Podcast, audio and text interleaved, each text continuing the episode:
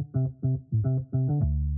This is the Cato Daily Podcast for Thursday, July 9th, 2020. I'm Caleb Brown. For international students studying in the United States, it's a precarious time. If their universities do not offer in person classes, they'll have to return to their home countries. The president, for his part, is demanding that schools open this fall, and schools already hemorrhaging money are trying to do the right thing in weighing concerns about spreading coronavirus against worries of losing more revenue. Cato's Alex Nowrasteh discusses this latest immigration restriction and offers a few better policy ideas. The president is insisting, uh, one, that schools must reopen in the fall while schools sort of, I don't know if you'd call it hemming and hawing. I think it's probably pretty prudent. A lot of the uh, uh, discussions that they're going through and trying to come come to a reasonable accommodation for students and uh, still get young people the educations that they need. Uh, and the other is that for international students who are in the U.S. on student visas, if their schools go uh, online only, then those uh, international students will have to leave the United States and cannot stay in the United States in during the fall semester. So uh, these seem to be pretty strongly related. Um, and uh, as you said before we started recording, they're so related. It's an explicit statement uh, from some folks in the White House.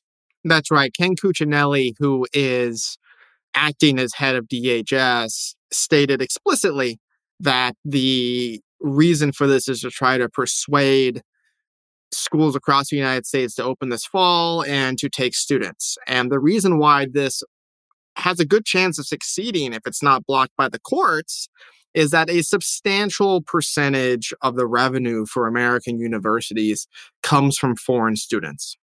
So foreign students pay full price. They do not get in state tuition. They pay a price above American citizen students from outside of the state. Uh, about 5.5% of all students in the United States um, in higher education are foreign born, about 5.5%. But when it comes to public universities on the state level, 12% are foreign born. And in public universities, they account for 30% of tuition payments. Now, one of the reasons why this is going to be even more important in the future is what we saw in the 2008 sort of financial crisis and the recession afterwards is that state revenues plummeted. And one of the areas that they did cut was higher education. So these universities became even more reliant on the full price tuition payments of foreign students. And so the, the value proposition for a lot of these students pretty much evaporates when uh, those schools go online only. That's right. Uh, so the rule that is being released by the government would allow them to stay if they take one class in person, one three credit class, or if they transfer to a university that has uh, classes that are operating in person on a very short notice. So most semesters start in uh, August and September. So that's not much time to do a transfer. And mostly the transfer application process has been closed by this time anyway. And so, uh, presumably, what the White House is trying to do is punish schools that are not going to have any uh, on campus classes and reward uh, students, international students, for uh, switching to another school. And if they're unable to do that or choose not to do that, they have they have to then engage in this enormous expense of going home.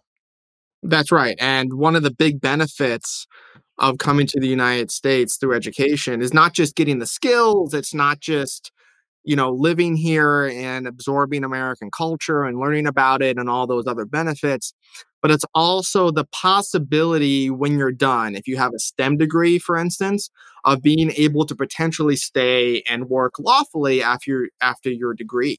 So there is a program called OPT, it basically allows, it's optional practical training. It basically allows some percentage of sim students to work in the United States um, for basically up to about uh, 36 months after they get their degree.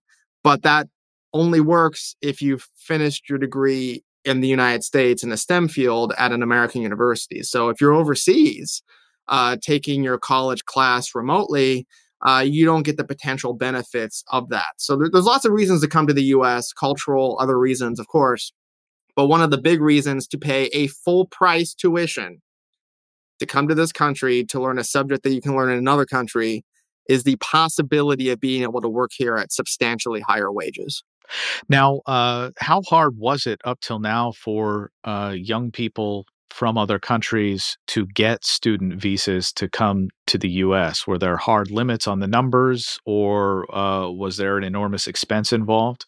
There's no hard limit on the numbers. The numbers are uncapped for that, but there is an expense. You have to take usually multiple trips to a US embassy or consulate in your home country to get permission. You, of course, have to be accepted by the American university. You have to pass, uh, in most cases, the TOEFL requirements, which are the English fluency requirements because American universities are all in English. Um, and, uh, you know, the associated SAT costs, which, you know, SATs are taken at pretty much every American high school uh, a couple times throughout the year. But in a foreign high school, it's not so common. So there might be, if you're especially in a country like Nigeria, for instance, uh, there are a couple testing locations a couple times a year. You have to travel to those, you have to study for those and register for them. So it's much more similar to, say, traveling for like a, a bar exam, for instance, rather than it is taking an SAT. So it's quite expensive. And um, uh, to, to be able to come to the United States from abroad, what we see is that most of these students from abroad uh, come from middle class or rich backgrounds, which is why their families are able to pay full price uh, to come to the United States and to go through a lot of these more expensive application processes. Uh, but of course, demand is not perfectly inelastic.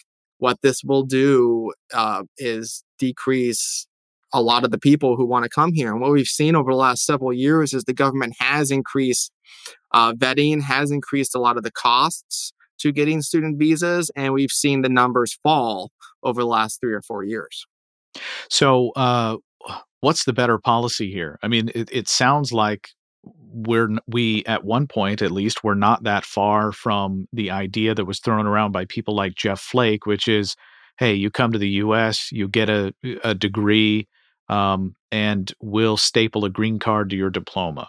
And and now it seems like we're moving in the definitely in the opposite direction by punishing either universities for not having on-campus classes, even during a, a very difficult time where there are some there are potentially some real costs to uh, having uh, on-campus in-person classes, or impose these enormous costs on uh, young people who would otherwise prefer to stay in the U.S. We're definitely moving away from the Jeff Flake idea of the uh, the Staple Act that he introduced. I believe it was in 2010 to uh, attach a green card to every graduate. Uh, I think we should definitely move in that direction. But we also can't separate these moves from the administration's fear over China, uh, industrial espionage, as well as state espionage that also occurs. About um, a third of the foreign students in the United States are from the People's Republic of China. And when you take a look at the foreign STEM students in the United States, uh, just shy of 35% are from the People's Republic of China. And there are definitely legitimate concerns uh, with some people coming from China to come here to study, which is a path frequently to OPT, H 1B, and in some cases, eventually a green card.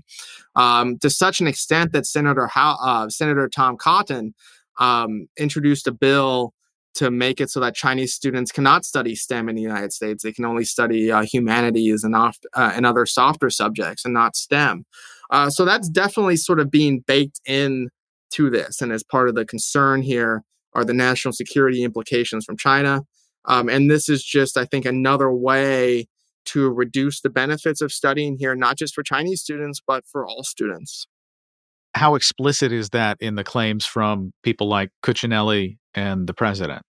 They haven't said anything, as far as I've read, about uh, China or Chinese students with this particular rule that says you have to go back to their home country. Um, but the president has issued other executive orders that have limited Chinese access to certain programs if these Chinese students come from uh, People's Liberation Army uh, col- run colleges um, in the People's Republic of China. Uh, he has also stated a couple times that he wants to go further in terms of restricting the access of Chinese students to U.S. programs. And of course, the bill I mentioned, uh, introduced by Senator Tom Cotton, uh, that would do uh, that but make it permanent and uh, bar access of basically all Chinese students to all STEM programs. Harvard and MIT have filed suit against the administration for this rule. What what are their claims?